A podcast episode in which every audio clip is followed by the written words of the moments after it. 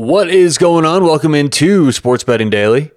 Thanks for joining us on a Sunday. Today is June 5th, and let's get right into it. We are a little late with today's show, about an hour later than we usually get this thing out. So uh, let's get this going. Remember, Thrive Fantasy is the place to make player prop bets, especially if you make player prop parlays.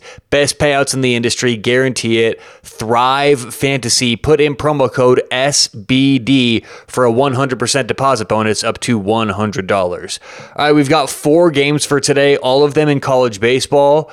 Uh, college baseball all day. Game number one, we're going to take the Oregon Ducks plus 125. They are at Louisville. Louisville's a highly rated team. I just think Oregon's bats right now too much, and I, I, I think that this is the price because Louisville's the host, and you know they've got a pretty good home record, but I think it's overpriced. So we'll take Oregon plus 125. Game number two, we're going to take the Campbell Camels against Georgia Tech. Campbell plus 110. Uh, talk about a, a hot lineup that no one's betting on right now. Campbell's a very good offense. We'll take Campbell plus 110.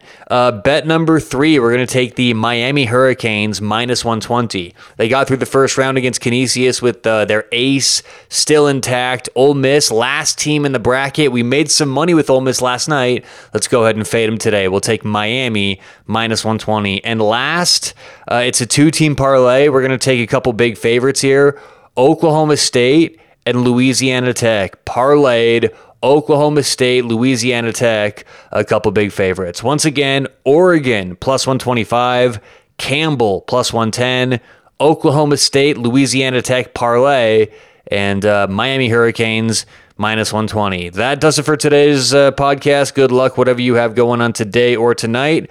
We'll talk to you tomorrow on Sports Betting Daily.